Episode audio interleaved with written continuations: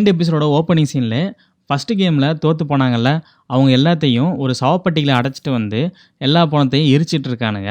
இதே நேரத்தில் ஃபஸ்ட்டு கேமில் ஜெயிச்சிருப்பானுங்க. அதாவது உயிர் தப்பிச்சிருப்பானுங்கள அவனுங்களாம் அடுத்து என்னென்ன பண்ண போகிறானுங்களோ நம்மளை வெளியே விடுவானுங்களா மாட்டானுங்களா இந்த கேம்லேருந்து எப்படி தப்பிக்கிறதுன்னு தெரியாமல் திரு திருன்னு முடிச்சிட்டு இருக்கானுங்க. பயத்தில் அவனும் எதுவும் பேசாமல் ரொம்ப அமைதியாக உட்காந்துருக்கானுங்க அப்போ நம்ம ஹீரோ அந்த பாகிஸ்தான்காரன்ட்ட என்ன சொல்கிறான்னா நீ மட்டும் என்னை காப்பாற்றலைன்னா கண்டிப்பாக இன்றைக்கி நான் செத்துருப்பேன். என்னை காப்பாற்றினது ரொம்ப நன்றி அப்படின்னு சொல்கிறான் இப்படி அங்கே சொல்லிகிட்டு இருக்கும்போது அங்கே மறுபடியும் சட்ரு ஓப்பன் ஆகுது. மறுபடியும் அதே ஆறு பேர் வரானுங்க.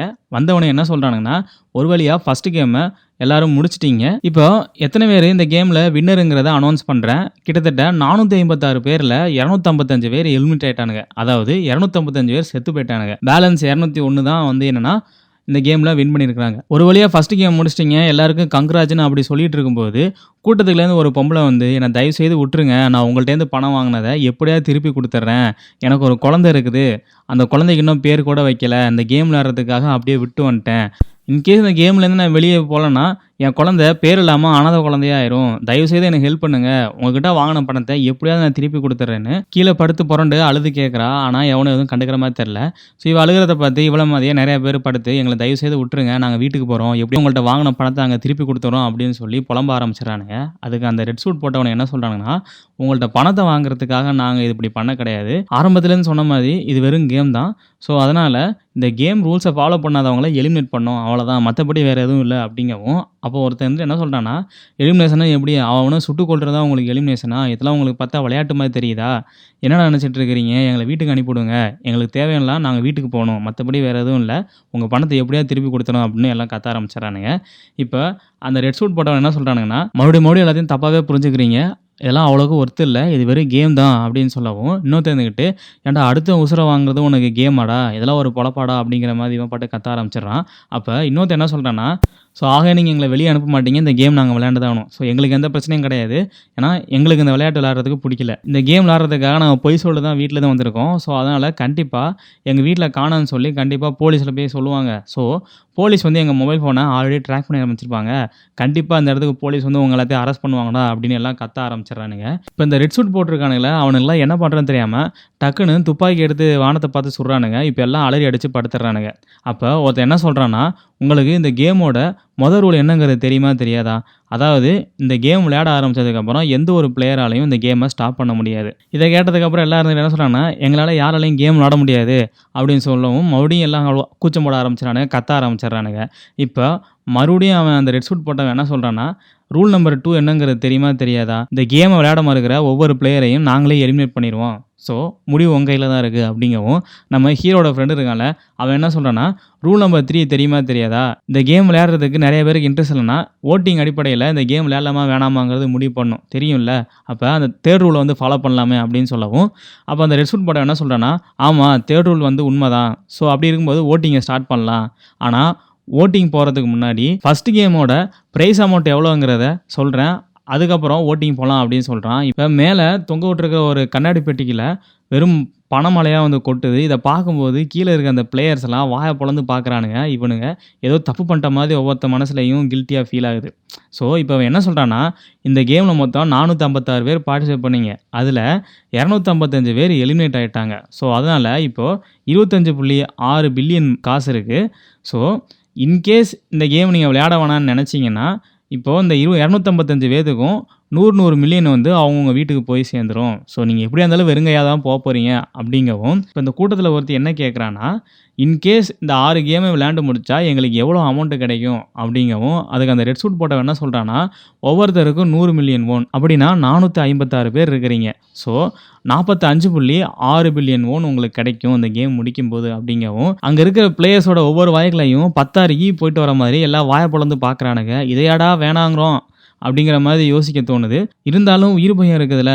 இந்த கேம் வேணாங்கிற மாதிரி தான் நிறைய பேர் முடிவு பண்ணுறானுங்க இப்போ இந்த ரெட் சூட் போட்டவன் என்ன சொல்கிறான்னா சரி ஓகே ப்ரைஸ் அமௌண்ட் சொல்லியாச்சு. இப்போ நான் ஓட்டிங்கை ஸ்டார்ட் பண்ணலாம் அப்படின்னு சொல்லிட்டு இந்த கேமோட லாஸ்ட் நம்பரை கூப்பிட்றானுங்க. அதாவது நம்ம ஹீரோவை கூப்பிட்டு ஓட்டிங் பண்ண சொல்கிறானுங்க நம்ம ஹீரோவுக்கு ப்ரைஸ் அமௌண்ட்லாம் முக்கியம் இல்லை உயிர் தான் முக்கியம். அதனால இந்த கேம் விளையாட வேணாம்னு சொல்லி நோ சொல்லிடுறான். நம்ம ஹீரோ மட்டும் தான் அப்படி நினச்சிருக்கிறான். ஆனால் நிறைய பேர் இந்த கூட்டத்தில் உயிர் போனால் பரவாயில்ல இந்த கேம் காசு தான் முக்கியம் அப்படிங்கிற மாதிரி யோசிச்சு ஒவ்வொருத்தனும் இந்த கேம் வேணும் வேணும்னு சொல்லி பச்சை கலர் பட்டன் அமுத்துறானுங்க. சில பேர் வந்து என்னென்னா ரெட் கலர் பட்டன் அமுத்துறானுங்க. இப்போது பச்சை கலர் பட்டன் தான் டாமினேட் பண்ணுது. அதாவது கேம் வேணும்னு சொல்கிறவங்க தான் டாமினேஷனாக இருக்குது அப்போ கூட்டத்தில் ஒருத்தன் ஏன்னா டேய் நீங்கள் ஜெயிக்கணுங்கிறதுக்காக எங்கள் ஊசெல்லாம் பழிகாடு கொடுக்க முடியாது? அப்படின்னு சொல்லிட்டு உள்ளே சண்டை போடுறானுங்க. அப்போ ரெட் சூட் என்ன சொல்கிறானுங்கன்னா இந்த ஓட்டிங்கிறது வந்து என்னென்னா ஜனநாயக முறைப்படி அதாவது டெமோக்ரஸியாக தான் இருக்கணும். யாரும் யாரையும் இன்ஃப்ளூயன்ஸ் பண்ணக்கூடாது. இதுக்கு மேலே யாராவது சத்தம் போட்டிங்கன்னா அவங்கள நாங்களே கொன்றுவோம். கொன்னுட்டு எலிமினேட் பண்ணி தான் சொல்லிடுவோம் அப்படின்னு சொல்லவும் எல்லாம் கப்பு சுப்புன்னு அமைதியாக இருக்கானுங்க. இப்போ வந்து அமைதியாக ஓட்டிங் நடக்குது. கிட்டத்தட்ட இரநூத்தி ஒரு பேரில் இங்கிட்டு நூறு அங்கிட்டு நூறு. ஈவனாக இருக்குது. இப்போ கடைசியாக யார் வராமல் பார்த்தீங்கன்னா நம்ம தாத்தா. அதாவது நம்பர் ஒன்று அந்த பிரெயின் டூமர் இருக்கிற தாத்தா தான் வராரு. ஸோ அவர் வந்து ஓட்டிங் பண்ண வராரு. இப்போ இவர் கையில் தான் இருக்குது இந்த கேம் நடக்குமா நடக்காதா அப்படிங்கிறது. எல்லாம் பயத்தில் இருக்கிறானுங்க. பாதி பேர் வந்து என்னன்னா சரி அப்படிங்கிறதுல இருக்கிறானுங்க. நம்ம ஹீரோக்கெலாம் அள்ளு இல்லை. இந்த கிளம்பாட்டும் பொசுக்குன்னு பழைய மாதிரி கேம் விளாட்லாம் அப்படின்னு சொல்லிட்டானா முடிஞ்சு போச்சுடா அப்படிங்கிற மாதிரி யோசிச்சுட்ருக்கான் ஆனால் அந்த தாத்தா ரொம்ப நேரம் யோசிச்சு இந்த கேம் வேணாம் அப்படிங்கிற மாதிரி முடிவு பண்ணிடுறாரு. ஸோ இப்போ எல்லாருக்கும் வந்து செம குசியாயிருது நம்ம ஹீரோட ஃப்ரெண்டுக்கெலாம் மூஞ்சியே இல்லை. ஏன்னு கேட்டிங்கன்னா அவனாம் இந்த கேம் வேணும்னு சொல்லியிருப்பான். ஏன்னா அவனுக்கு அவ்வளோ கடன் பிரச்சனை இருக்குது ஸோ அப்படி இருக்கும்போது இந்த கேம் வேணான்னு சொல்லி அவாய்ட் பண்ண முடியல. எது எப்படியோ நீ நைட் எல்லாம் வீட்டுக்கு உயிரோட போகிறோம் அப்படிங்கிற ஒரு சந்தோஷத்தில் இருக்கானுங்க. இப்போ அந்த ரெட் சூட் போட்டவங்களாம் என்ன சொல்கிறாங்கன்னா இப்போ மெஜாரிட்டியாக வந்து இந்த கேம் வேணான்னு சொல்லியிருக்கிறீங்க. ஸோ அதனால இந்த கேம் இங்கேயே ஸ்டாப் ஆகுது. இதுக்கப்புறம் இந்த கேமை கண்டினியூ பண்ண மாட்டோம். உங்கள் எல்லாத்தையும் எங்கெங்கே ஏற்றிட்டு வந்தோமோ அங்கேயே கொண்டு இறக்கி விட்டுருவோம். இன்கேஸ் நீங்கள் வெளியே போனதுக்கு அப்புறம் உங்களோட ஃபேமிலி சுச்சுவேஷன் உங்களோட அட்மாஸ்பியர் ப்ராப்ளத்தெலாம் வச்சு இந்த கேமை மறுபடியும் விளையாடலான்னு யோசிச்சிங்கன்னா அப்போவும் மெஜாரிட்டி அடிப்படையில் இந்த கேமை வந்து ஸ்டார்ட் பண்ணுவோம். ஸோ அதனால் இதுக்கடையில் உங்களுக்கு வந்து ஒரு இன்டிமேஷன் வரும். ஸோ இன்கேஸ் உங்களுக்கு இன்ட்ரெஸ்ட் இருந்தால் மறுபடியும் வந்து ஜாயின் பண்ணிக்கலாம் அப்படின்னு அவங்களுக்கு வந்து சென்ட் ஆஃப் பண்ணி வைக்கிறானுங்க. ஸோ சொன்ன மாதிரியே எல்லாரையும் அவங்கவுங்கள எங்கெங்கே ஏற்றுனாங்களோ அங்கேயே கொண்டு ட்ராப் பண்ணி விட்றானுங்க. நம்ம ஹீரோவையும் அந்த பிட் பாக்கெட் பொண்ணு இருப்பால அது அறுபத்தி ஏழாம் நம்பர் அவளையும் வந்து ஒரே இடத்துல இறக்கி விட்டுறானுங்க. கீழே இறக்கி விட்டோன்னே நம்ம ஹீரோட கண்ணு கை கால்லாம் கட்டி விட்டுருக்கானுங்க. ஸோ அதனால் அவன் பாட்டு கத்த ஆரம்பிச்சிடான் என்னை யாராவது வந்து காப்பாற்றுங்க அப்படிங்கிற மாதிரி. இப்போ அந்த அறுபத்தி மூணாம் நம்பர் அவன் கண்ணு கட்டை வந்து அவுத்து விட்டுருவா. ஸோ அதுக்கப்புறம் நீ எனக்கு ஹெல்ப் பண்ணு. நான் உனக்கு உன் உடம்புல இருக்க கயிறை வந்து அவுக்க ஹெல்ப் பண்ணுறேன் அப்படின்னு அவன் சொல்லவும் நம்ம ஹீரோ திக்குமுக்காடி வாயால் அவள் கை காலில் இருக்கிற கயிறுலாம் அவுத்து விட்டுறான். ஆனால் அவள் பாட்டுக்கு ட்ரெஸ்ஸை போட்டு கிளம்பி போகிறா இப்போ நம்ம ஹீரோ வந்துக்கிட்டு ஏன் கையை அவுத்து விடல அப்படின்னு சொல்லி கேட்கவும் அவர் இருந்துக்கிட்டு இன்கேஸ் உன் கையை காலை அவுத்து விட்டனா நீ மறுபடியும் அந்த காசை கேட்ப. ஆனால் என்கிட்ட அந்த காசு கிடையாது. ஸோ அதனால் என்னை மன்னிச்சுக்கோ அப்படின்னு சொல்லிட்டு அவள் பாட்டுக்கு கிளம்புறா. அப்போ நம்ம ஹீரோ வந்துட்டு என்ன சொல்கிறேன்னா சத்தியமாக அந்த காசை பற்றி நான் எதுவுமே கேட்க மாட்டேன். என்னை அவுத்து விடு. என்னை அவுத்து விட்டா போதும் அப்படின்னு சொல்கிறான் இருந்தாலும் அந்த அறுபத்தி மூணாம் நம்பர் இவனை நம்புறதாவே இல்லை. அவர் இருந்துக்கிட்டு உன் வார்த்தையெல்லாம் நம்பிக்கையே கிடையாது. உன்னை பார்த்தா எனக்கு நம்புற மாதிரியே இல்லை. ஸோ ஆனால் நான் கிளம்புறேன் அப்படின்னு சொல்லிட்டு கிளம்பவும் அவன் இருந்துக்கிட்டு சத்தியமாக என்னை அவுத்து விட்டதுக்கப்புறம் உன்கிட்ட அந்த காசை பற்றி எதுவுமே கேட்க மாட்டேன் அப்படின்னு சொல்கிறான் இப்போது அவனும் அவன் பேச்சை நம்பி ஒரு வழியாக அவன் கையை கட்ட அவுத்து விடவும் அவன் இருந்துக்கிட்டு எந்திரிச்ச உடனே என் காசு எங்கடி அப்படின்னு சொல்லிட்டு அவளை அடிக்க போகிறான் அப்போ இருந்துக்கிட்டு பாத்தியா பாத்தியா அவன் புத்தியை காட்டிட்டல. சரி ஓகே இதுக்கப்புறம் உன் கையால் உன் கால் கட்டை அவுத்துட்டு என்னை வந்து துரத்தி பிடி அதுக்கப்புறம் காசை பற்றி யோசிக்கலாம் அப்படின்னு சொல்லிட்டு அவனை அங்கேயே விட்டுட்டு போயிடுறா. ஸோ இவனுங்க பொழப்பு இப்படி போயிட்டு இருக்கும்போது நம்ம ஹீரோட ஃப்ரெண்டும் அந்த பாகிஸ்தான்காரனையும் ஒன்றா இறக்கி விட்டுருப்பாங்க. ஸோ அவனுங்களுக்கு அவன் ஹெல்ப் பண்ணிட்டு ரெண்டு பேரும் ரெடியாகிறானுங்க அப்போ அந்த பாகிஸ்தான்காரன் அந்த ஹீரோட ஃப்ரெண்ட் என்ன கேட்குறான்னா உங்கள்ட்ட ஃபோன் இருந்தால் கொடுங்க. என் ஒய்ஃபுக்கு கால் பண்ணி பேசணும். ஃபோனை உடனே திருப்பி கொடுத்துறேன் அப்படின்னு அவன் சொல்லவும் அவன் ஹீரோட ஃப்ரெண்ட் என்ன பண்ணுறான்னா மேலேங்களையும் பார்த்துட்டு அவன் மேலே நம்பிக்கை இல்லை. சரி ஓகே என்னமோ பண்ணித்தல அப்படின்னு சொல்லிட்டு அவன் கையில் ஃபோனை கொடுக்குறான். அப்படின்னு பார்த்து ஃபோனில் சார்ஜ் இல்லை. அப்புறம் பக்கத்தில் இருக்க ஒரு ஸ்டோரில் போயிட்டு ஃபோனுக்கு சார்ஜ் போட்டு இவனுக்கு ரெண்டு பேரும் சாப்பிட்டுட்டு அப்புறமேல அவன் ஒய்ஃப்ட்ட ஃபோன் பேசுகிறான் ஸோ இப்போ நம்ம ஹீரோட ஃப்ரெண்டுக்கு என்ன பண்ணுறதுன்னு தெரியல ஒரு மாதிரி டவுன் மைண்டாக இருக்கிறான். சரி ஓகே வீட்டுக்கு கிளம்பலாம் அப்படின்னு சொல்லிட்டு ஸ்டோர்லேருந்து வெளியே வரும்போது பாகிஸ்தான்காரன் அவன் ஒய்ஃப்ட்ட பேசிட்டு ஃபோனை கொண்டாந்து கொடுக்குறான். ஃபோன் கொடுத்து ஹெல்ப் பண்ணதுக்கு ரொம்ப நன்றி அப்படின்னு சொல்லி அவங்க கொரியன் பாஷையில் பேசுகிறான் அவன் வந்துக்கிட்ட எதுவும் பேசாமல் அமைதியாக நிற்கிறான் சரி ஓகே உன் ஊர் எங்கே இருக்குன்னு கேட்கவும் சியோலேருந்து கிட்டத்தட்ட ஒரு நாற்பது ஐம்பது கிலோமீட்டர் டிஸ்டன்ஸில் இருக்கிற ஒரு ஊரை சொல்கிறான் அவன் வந்துக்கிட்டு இப்போ எப்படி போக போகிற அப்படின்னு கேட்கவும் இவன் எதுவும் பேசாமல் இருக்கிறான். உடனே நம்ம ஹீரோட ஃப்ரெண்டு என்ன சொல்கிறான்னா இல்லை நீ ஃபோன் பேசிகிட்டு இருக்கும்போது உன் ஒய்ஃப்ட்ட பத்து பைசா கூட இல்லைன்னு சொன்னீங்க சரி அவ்வளோ தூரம் எப்படி போக போகிற அந்த இதில் தான் கேட்டேன் வேறு எதுவும் இல்லை அப்படிங்கிறான். அதுக்கு அவன் இருந்துக்கிட்டு இல்லை சார் நடந்தே போயிடுவேன் அப்படிங்கவும் இவனை பார்த்து சிரிக்கிறான். ஏன் ஐம்பது கிலோமீட்டருக்கு மேலே இருக்கிற உன் ஊருக்கு வந்து நடந்தே போயிடுவேன் அப்படிங்கவும் வேறு என்ன சார் பண்ணுறது என்கிட்ட பத்து பைசா இல்லை அப்படின்னு சொல்லி த சங்கடமாக பார்க்குறான் உடனே நம்ம ஹீரோட ஃப்ரெண்டு அவன் பாக்கெட்லேருந்து ஒரு நூறு நூறுரூவான்னு எடுத்து கொடுத்து பஸ்ஸில் போ அப்படின்னு சொல்கிறான் ஆனால் அவன் வந்து வாங்க மறுக்கிறான். அவர் மேலே இல்லை பரவாயில்ல. எவ்வளவோ போச்சு. நூறுரூவா தானே அப்படிங்கிற மாதிரி அவன் கையில் கொடுக்குறான். அவன் வந்துட்டு வாங்கின சந்தோஷத்தில் உங்கள் உதவி நான் என்றைக்குமே மறக்க மாட்டேன். மறுபடியும் என்னைக்காவது பார்த்தா இந்த காசை கண்டிப்பாக திருப்பி கொடுப்பேன் அப்படின்னு சொல்லிட்டு வாங்கிட்டு போகிறான் இங்கே நம்ம ஹீரோட ஃப்ரெண்டு ஒரு மாதிரி சிரிச்சுட்டு அங்கேருந்து கிளம்பிடுறான். அடுத்த சீனில் நம்ம ஹீரோ கம்மன் இருக்காமல் நேராக போலீஸ் ஸ்டேஷனில் போயிட்டு நடந்த எல்லா விஷயத்தையும் சொல்கிறான் ஆனால் போலீஸ்காரன் எதுவுமே நம்பலை. ஆனால் நம்ம ஹீரோ என்ன சொல்கிறான்னா நான் சொல்கிறது உங்களுக்கு பைத்தியக்காரத்தனமாக தான் இருக்கும். ஆனால் இது எல்லாம் எல்லாமே உண்மை. ஸோ நம்ம போலீஸ்காரன் இருந்துக்கிட்டு உங்கள் எல்லாத்தையும் கடத்திட்டு போயிட்டு ஃபோர்ஸ் பண்ணி உங்களை ஒரு கேம் விளாட சொல்லியிருக்காங்க. அந்த கேமில் தோத்த எல்லாத்தையும் கொண்டுட்டாங்க எத்தனை பேர் கொண்டிருப்பாங்க அப்படின்னு கேட்கவும் கிட்டத்தட்ட ஒரு இரநூறுக்கு மேலே இருக்காங்க அப்படிங்கிறான். சரி அப்படி என்னடா அந்த கேமு அப்படின்னு சொல்லி கேட்கவும் ரெட் லைட் க்ரீன் லைட்டுங்கிறான் சுற்றி இருக்கிறவங்களாம் அவனை ஒரு மாதிரி பார்க்குறானுங்க. நம்ம ஹீரோவை புரிஞ்சிருது. இவனை ஏதோ நம்மளை வந்து பைத்தியக்காரனே முடிவு பண்ணிட்டானுங்க. ஸோ இருந்தாலும் இந்த விஷயத்த கண்டிப்பாக உண்மை நம்ப வைக்கிறதுக்காக நிறையா போராடுறான். ஆனால் போலீஸ்காரனை எதுவுமே நம்பலை. சரி ஓகே ரைட்டு இதெல்லாம் இருக்கட்டும். நீ மட்டும் எப்படி அங்கேயும் தப்பிச்சு வந்த அப்படின்னு கேட்கவும் நான் மட்டும் இல்லை. என்ன மாதிரி நிறைய பேர் அங்கே இருந்தோம். ஸோ எங்கள் யாருக்குமே வந்து விளையாட பிடிக்கல. அதனால் மெஜ ஓட்டு அடிப்படையில் எங்கள் எல்லாத்தையும் வெளியே விட்டாங்க அப்படிங்கவும் இன்னொரு போலீஸ்காரன் வந்து என்ன சொல்கிறான்னா ஏப்பா ஒரு இரநூறு பேரை சுட்டு கொள்றவனுங்க உங்களை மட்டும் எதுக்கும் சும்மா வெளியே விடணும்? ஏன்னா நம்புகிற மாதிரி இருக்குது அப்படின்னு கேட்கவும் ஆமாம் இது நீங்கள் சொன்னாலும் சொல்லாட்டி இதான் உண்மை அப்படின்னு சொல்கிறான் ஆனால் போலீஸ்காரங்க நம்புற மாதிரி இல்லை. இப்போது ஒரு டிடெக்டிவ் உள்ள வரான் அவன் இங்கே நடக்கிற விஷயத்தெல்லாம் ஒரு மாதிரி குருவரும் பார்க்குறான் நம்ம ஹீரோவும் ஒரு மாதிரி குருவரும் பார்க்குறான் இப்போ இவனுக்குலாம் ஆர்குமெண்ட் போகிறதுனால அந்த டிடெக்டிவ் வந்து என்ன பிரச்சனை எதுவும் கேட்கும். ஸோ இது ஒன்றும் பிரச்சனை இல்லை சார் இது அறப்போத கேஸ் அப்படின்னு சொல்லி அவனை வந்து உள்ளே அனுப்பி விட்டுறானுங்க. நம்ம ஹீரோக்கு இவனை எப்படி நம்ப வைக்கிறதுன்னு தெரியல. ஸோ அதனால் அதாவது அவனுங்க இனிஷியல் ஸ்டேட்டில் ஒரு விசிட்டிங் கார்டு கொடுத்துருப்பானுங்களே அந்த விசிட்டிங் கார்டை காட்டி இதில் இருக்க நம்பருக்கு கால் பண்ணுங்கள் இங்கே தான் இவனுங்க தான் என்னை வந்து எங்களை கூட்டு போனானுங்க அப்படின்னு சொல்லி அந்த விசிட்டிங் காட்டுறான். ஸோ அவன் சொன்ன மாதிரியே சரி ஓகே ரேட்டு போலீஸ்காரங்க லாஸ்ட் ட்ரை அப்படின்னு சொல்லி அந்த விஸ்டிங்கில் இருக்க நம்பருக்கு கால் பண்ணுறான் ஆனால் அங்கே பார்த்தா வேறு யாரோ கால் பண்ணி ஏன்டா நட்ட நிறுவனத்தில் என்னை எதுக்குடா கால் பண்ணி டிஸ்டர்ப் பண்ணுறீங்க அப்படின்னு அவன் கெட்ட கெட்ட வாதில் திட்டவும் போலீஸ்காரனுக்கு அல்ல இல்லை ஒரு மாதிரி பயந்துடுறான். அதுக்கப்புறம் அவனை திட்டிட்டு இதுக்கு மேலே நீங்கள் இங்கே இருந்தேன்னா உன்னை ஏதாவது நானே பைத்தியக்கார ஹாஸ்பிட்டலில் சேர்த்து விட்ருவேன் ஒழுங்காக மூட்டு வீட்டுக்கு கிளம்பு அப்படின்னு சொல்லி அவனை அடிச்சு துரத்தி விட்றானுங்க. இப்போ டிடெக்டிவ் வந்து என்ன பிரச்சனை? எதுன்னு கேட்கவும் ஒன்றும் சார் பைத்தியக்காரன் அப்படின்னு சொல்லிட்டு அனுப்பிவிட்றான். அப்போ டிடெக்டிவ் அந்த விசிட்டிங் கார்டை பார்த்ததுக்கப்புறம் உனக்கு ஏதோ பெருசாக தோணுது. அடுத்து நம்ம ஹீரோ போலீஸ் ஸ்டேஷன் விட்டு வெளியே வந்தவன் அவனும் அந்த நம்பருக்கு கால் பண்ணி பார்க்குறான். அதே மாதிரியே அந்த ஃபோன் நம்பர் வந்து நாட் ரீச்சபிள்னு வருது. ஆஹா ஏமாந்துட்டோமோ அப்படின்னு நினச்சிட்டு மறுபடியும் நேராக வீட்டுக்கு போகிறான் ஸோ வீட்டுக்கு போய் பார்த்தா வீட்டில் அவங்க அம்மா இல்லை வீடு பூரா திறந்து கிடக்குது. வீட்டை திறந்து போட்டு இவன் எங்கே போயிருப்பா அப்படின்னு யோசிச்சுட்டு வெளியே வந்து பார்த்தா நம்ம ஹீரோட ஃப்ரெண்டு இருக்கான்ல நினை எதையோ பார்த்துட்டு இருக்கான். இங்கே என்னடா பண்ணிகிட்டு இருக்கான்னு பார்த்தா அவங்க அம்மா வந்து தூரத்துலேருந்து வேடிக்கை பார்த்துட்டு இருக்கான். அப்போ ஹீரோ இங்கே என்னடா பண்ணிகிட்டு இருக்க? அப்படின்னு சொல்லி கேட்கும் இல்லை எங்கள் அம்மாகிட்ட போய் எப்படி பேசுகிறேன்னு தெரில ஸோ அதான் பயத்தில் நின்றுட்டுருக்கேன் அப்படிங்கிறான். இப்போ அவனுக்கு ஒரு டீம் வாங்கி கொடுத்து என்ன சொல்கிறான்னா உங்கள் அம்மாட்ட போய் எல்லா விஷயத்தையும் சொல்லு. இன்றைக்கும் உன்னை பற்றி இந்த ஏரியாவில் எல்லோரும் ரொம்ப பெருசாக தான் யோசிச்சுட்டு இருக்காங்க. ஸோ அதனால் எந்த ஒரு பிரச்சனையும் கிடையாது. எல்லாத்தையும் மறுபடியும் முதலேருந்து ஸ்டார்ட் பண்ணுறா அப்படின்னு சொல்கிறான் அதுக்கு அவன் இருந்துக்கிட்டு எப்படி ஆறு கோடி ரூபாய்க்கு மேலே கடை இருக்குது. இதை எப்படி அடைக்கிறது? அப்படின்னு யோசிச்சுட்டு இருக்கான். ஆறு கோடி ரூபாயா? இதை கேட்டதுக்கப்புறம் நம்ம ஹீரோவுக்கு ஒரு மாதிரி ஆயிடுச்சு. ஆறு கோடி ரூபாய் என்னடா பண்ணேன் என்ன பண்ணேன்னு கேட்கவும் ஸ்டாக்ல இன்வெஸ்ட் பண்ணேன் மொத்தமாக போச்சுடா அப்படின்னு சொல்கிறான் அதுக்கு அவன் இருந்துக்கிட்டு ஆறு கோடி ரூபாய்க்கு என்னடா பண்ணேன் அப்படிங்கிற மாதிரி நம்ம ஹீரோ கேட்கவும் அவனால் எதுவும் பேச முடியல. ஸோ இப்போ ஒன்றும் பிரச்சனை இல்லை. உங்கள் அம்மாட்ட போய் எல்லாத்தையும் சொல்லு. வீட்டுக்கு வீடு கடை எல்லாத்தையும் விற்றாத நம்ம வந்து கடனை கட்டிட்டு சந்தோஷமாக இருக்கலாம் அப்படிங்கிறான் அந்த கவலை இருந்துக்கிட்டு வீடு கடை எல்லாத்துலேயும் தான் கடை வாங்கியிருக்கிறேன். ஸோ அதனால் எதுவுமே மிஞ்சாது. இப்போ இன்கேஸ் எங்கள் அம்மா தெரிய வந்தாலும் பத்து பைசா கூட தேராது அப்படிங்கிற மாதிரி சொல்லவும் நம்ம ஹீரோவுக்கு இதுக்கு மேலே வந்துட்டு என்ன பேசுகிறதுன்னு தெரில இவ்வளோ மோசமாகலாம் நான் கிடையாது அப்படிங்கிற மாதிரி மனசில் நினைக்கிறான். அப்போ அவனுக்கு ஒரு ஃபோன் கால் வருது. ஸோ யாரும் பார்த்தீங்கன்னா ஹாஸ்பிட்டல்லேருந்து கால் பண்ணுறாங்க ஸோ ஏதோ எமர்ஜென்சின்னு சொல்லிட்டு ஹாஸ்பிட்டலில் போய் பார்க்குறான். அங்கே பார்த்தா இவங்க அம்மா.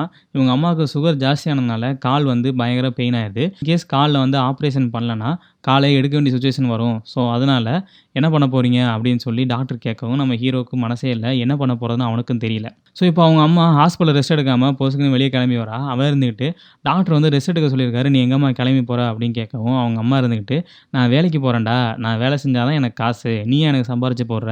உனக்கும் சேர்த்து. இவ்வளோ கழுத வயசாச்சு. இன்னும் உனக்கு நான் தான் சம்பாரிச்சு போட்டுட்ருக்கிறேன் அந்த அறிவு கூட இல்லாமல் இன்னும் நீ குடிச்சிட்டு ஊர் சுற்றிட்டு இருக்கிற உன் பொண்டாட்டி கூட பார்த்துக்க மாட்டேங்கிற அப்படிங்கிற மாதிரி அவனை கழுவி கழுவி ஊத்துறா. நம்ம ஹீரோ என்ன சொல்கிறான்னா எப்படியாவது கஷ்டப்பட்டு நான் இந்த ஆப்ரேஷன் பண்ணி ஆகணும். நீங்கள் ஹாஸ்பிட்டலே தங்கு. என்ன பண்ண போகிறா கொள்ளையடிக்க போறியா? இல்லை திருட போறியா? அப்படிங்கிற மாதிரி அவனை திட்டிட்டு போகிறா நம்ம ஹீரோக்கு என்ன பண்ணுறதுன்னு தெரில ஸோ அவங்க அம்மாவை தடுக்கவும் முடியல. ஏன்னா அவன் சுச்சுவேஷன் அப்படி தான் இருக்குது. சரி ஓகே எப்படியா கடன் வாங்கியாவது உங்கள் அம்மாவை ஆப்ரேஷன் பண்ணலாம்னு சொல்லிட்டு நேராக யாரை பார்க்க போகிறான்னா இவனோட ஃப்ரெண்டை பார்க்க போகிறான் அவன் என்ன சொல்கிறான்னா ஏப்பா என் கடையில் வருமானமே இல்லைப்பா. அஞ்சு பத்து காசு கூட என் பொண்டாட்டி கொடுக்க மாட்டேங்கிறா. அஞ்சு பத்து வருமானம் வந்தாலும் அவன் தான் எடுத்து வச்சுக்கிறா. என் கையில் ராஜ்யமே கிடையாது. என்கிட்ட ஹெல்ப் கேட்குறது ஒன்றுமே ஒத்துல அப்படிங்கிற மாதிரி பேசிகிட்டு இருக்கான். அப்போ அவன் பின்னாடி வந்துட்டு கடை முன்னாடி இன்னும் குடிச்சிருந்தானா எவனா உள்ளே வந்து குடிப்பானா என்னையா பண்ணிகிட்டு இருக்க அப்படின்னு அவனை திட்டவும் அவன் பாட்டுக்கு உள்ளே பொசுக்குன்னு போயிடறான். அப்போ அப்போ நம்ம ஹீரோவை பார்த்து என்ன சொல்லனா இவ்வளோ டீசெண்டான கடைக்கு வெளியே நின்று நீங்கள் குடிச்சிட்டு இருந்தீங்கன்னா வெளியே இருந்து பார்க்குறவன் எங்கள் கடைக்கு எவனா வருவானான்னு தோணுமா? அப்படின்னு சொல்லவும் நம்ம ஹீரோவுக்கு ஒரு மாதிரி தூக்கி வாரி போட்டுருது. ஏடா இவ்வளோ கேவலமாக பேசுகிறா அப்படின்னு நினச்சிட்டு அடுத்து எங்கே போகலான்னு யோசிச்சு நேராக இவனோட ஒய்ஃப்ட்ட போய் கேட்க போகிறான் அவன் ஒய்ஃப் வந்துக்கிட்டு இவன் நம்பவே இல்லை. காசு வேணும்னா இங்கே எதுக்கு வந்த? இங்கெல்லாம் நீ வரவே கூடாது. இது மட்டும் என் புருஷனுக்கு தெரிஞ்சால் இன்னும் பிரச்சனையாகும் அப்படின்னு சொல்லிட்டு அவளை வந்து வெளியே துரத்த பார்க்குறான். அப்போ அவன் என்ன சொல்கிறான்னா இந்த மாதிரி அம்மாவுக்கு வந்து உடம்பு சரியில்லை. நான் தான் உனக்கு வேண்டாத ஆள். ஆனால் எங்கள் அம்மாவை நல்லா தான் பார்த்துட்டாங்க. ஸோ அவங்களுக்காக நீ ஏதாவது ஹெல்ப் பண்ணலாம் அப்படின்னு சொல்லி கேட்குறான். அதுக்கு அவளால் எதுவுமே பேச முடியல. ஏன்னு கேட்டிங்கன்னா அவன் புருஷன்ட்ட எதுக்குன்னு சொல்லி காசு வாங்குறது? என் பழைய வீட்டுக்காரோட அம்மாவுக்கு வந்து உடம்பு சரியில்லைன்னு சொல்லி காசு வாங்கினா அவன் ஏற்றுக்குவானா அப்படிங்கிற மாதிரி அவள்கிட்ட கேட்குறா இவன் சொல்கிறது வேடனா பாயிண்ட் தான் இருக்குது ஸோ இதனால என்ன பேசுகிறேன்னு தெரில இப்போன்னு பார்த்து இவளோட புது ஹஸ்பண்டு பொண்ணு பசங்களாம் வந்துடுறாங்க. ஸோ இவனை பார்த்ததுக்கப்புறம் எல்லாம் ஸ்தம்பித்து போய் நின்றானுங்க. ஆனால் நம்ம ஹீரோ எதுவுமே பேசாமல் அங்கே வேகமாக போகிறான் இவன் அவன் பொண்ணிட்ட கூட எதுவும் பேசலை. ஸோ வீட்டை விட்டு வெளியே வந்து கீழே பார்க்கிங்கில் என்ன பண்ணுறதுன்னு தெரியாமல் திரு திருன்னு முழிச்சிட்டு இருக்கான். அப்போ அந்த இவனோட ஒய்ஃபோட ஹஸ்பண்ட் வந்து என்ன சொல்கிறான்னா உனக்கு தேவையான பணம் இதானே? அப்படின்னு சொல்லிட்டு அவன் கையில் கொடுக்குறான். அதை வாங்கி பார்த்துட்டு கண்டிப்பாக உங்களுக்கு நான் திருப்பி கொடுத்துட்றேன் அப்படிங்கிறான்.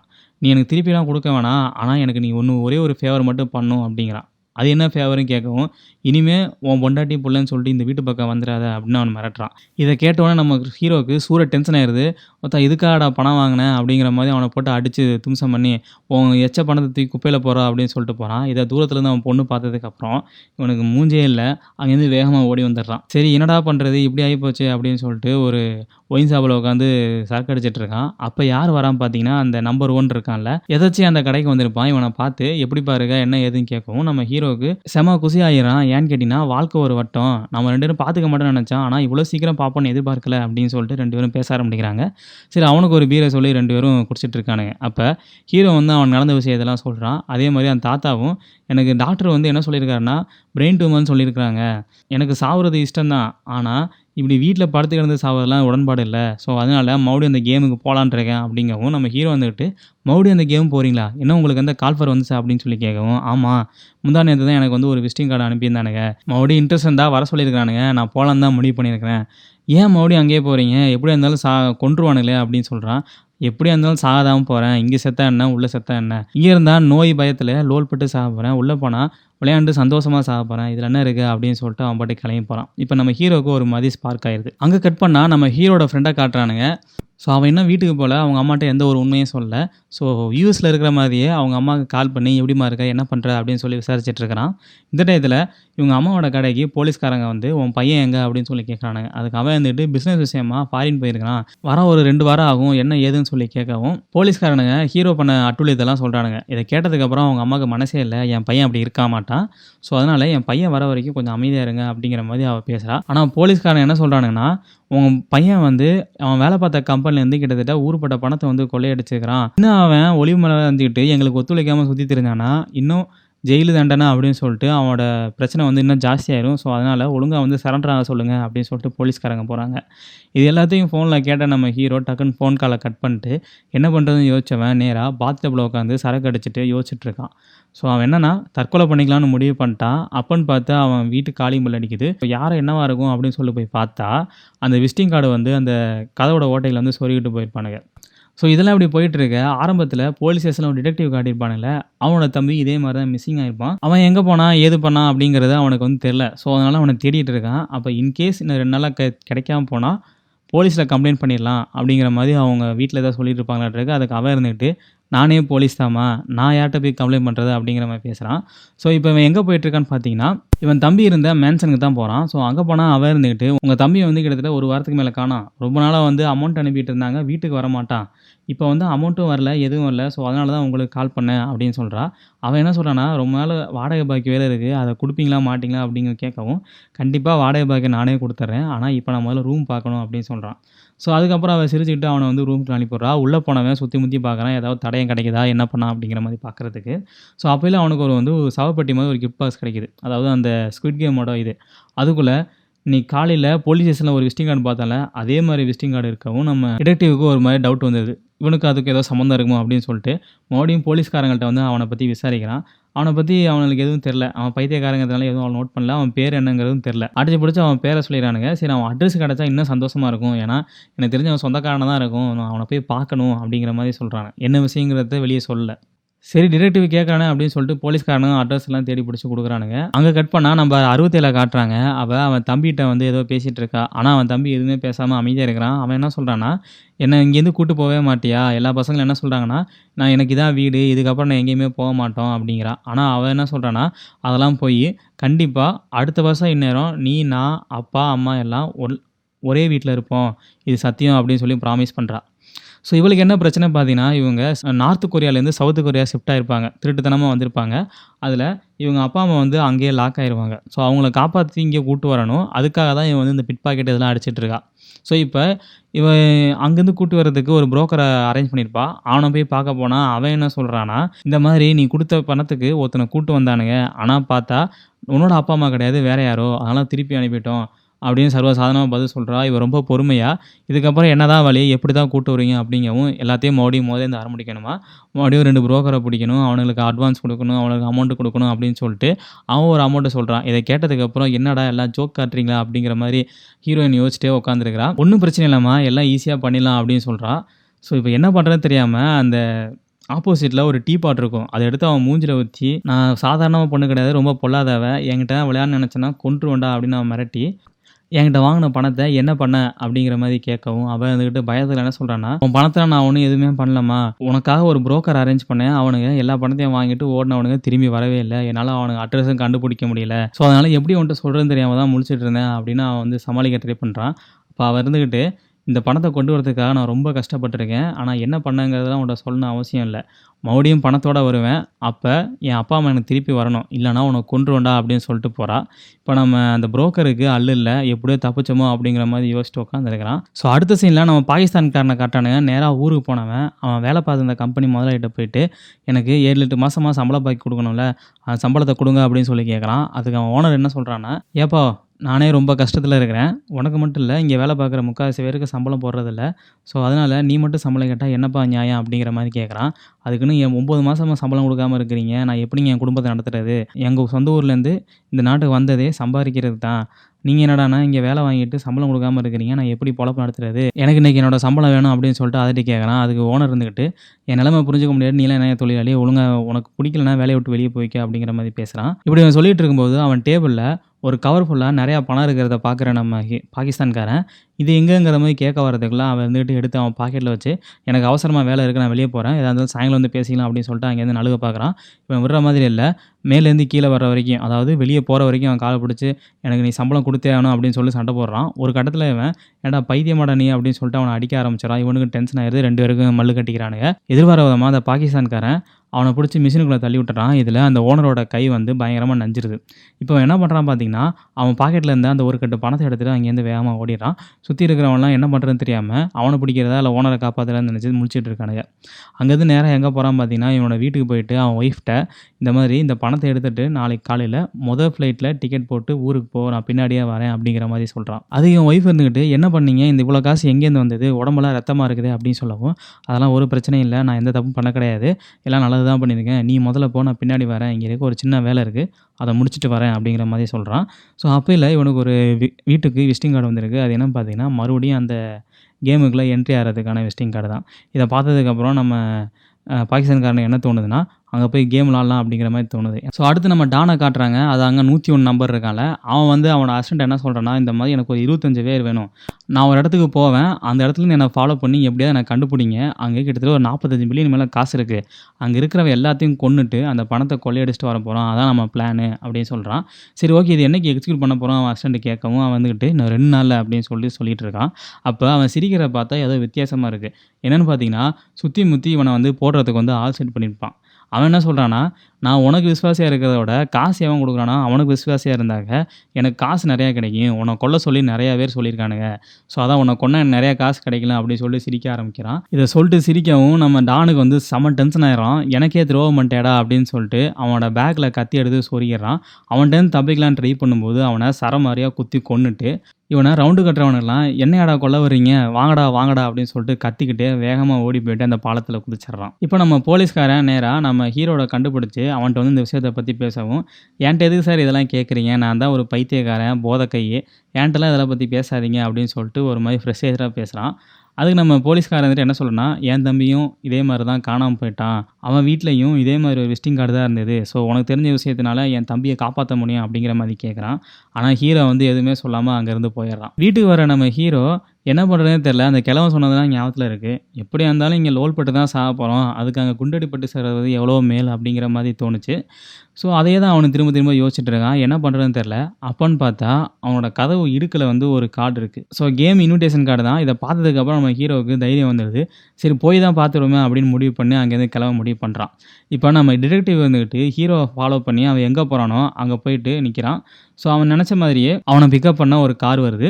அந்த காரை ஃபாலோ பண்ணிட்டு நம்ம டிடெக்டிவ் போகிறோம் ஸோ ஒரு வழியாக இங்கே இருக்க பிளேயர்ஸை என்ன முடிவு பண்ணியிருக்காங்கன்னா வெளியே இருந்து லோல் போடுறத உள்ளேருந்து உள்ளே இருந்து காசு சம்பாதிக்கிற நோக்கில் செத்தாலும் பரவாயில்ல அப்படிங்கிற மாதிரி எல்லாம் கிளம்ப ஆரம்பிச்சிடானுங்க ஸோ இதுக்கப்புறம் அவனுங்கெல்லாம் எத்தனை பேர் சர்வே ஆறானுங்க? நம்ம ஹீரோ செத்தானா பொழைச்சானா அப்படிங்கிறத அப்கமிங் எபிசோடில் பார்க்கலாம்.